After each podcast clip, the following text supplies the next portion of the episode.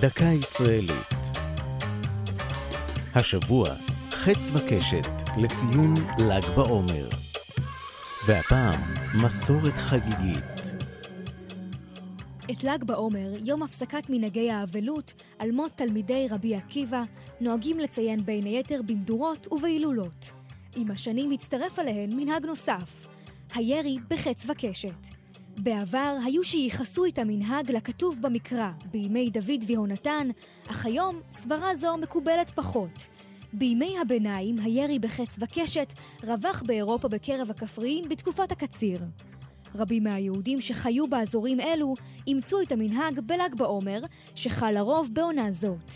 מנגד, במדינות המזרח התיכון, כמו עיראק ותימן, לא הוכר מנהג הירי בחץ וקשת, ואף לא מנהג המדורות בל"ג בעומר, ואת המאורע ציינו בחגיגות אחרות. חוקרי הלכה והיסטוריונים סבורים שהתנועה הציונית העצימה את המנהג. מנהיגי התנועה שאפו להנציח את גבורת בר כוכבא כלוחם יהודי אמיץ, וקישרו את ל"ג בעומר לניצחונו במרד נגד האימפריה הרומית. בד בבד אימצו ביום זה את מסורת הירי בחץ וקשת, שהייתה נהוגה בגלות. וכך, עם מיסוד צה"ל, צוין ל"ג בעומר בתחרויות כליאה ומטווחים, ועם הקמת גדודי הנוער, הגדנ"ע, הוענק להם סמל החץ והקשת. זו הייתה דקה ישראלית על חץ וקשת ומסורת חגיגית. כתבה יעלי פוקס, ייעוץ הדוקטור יואל רפל, הגישה טליה כהן.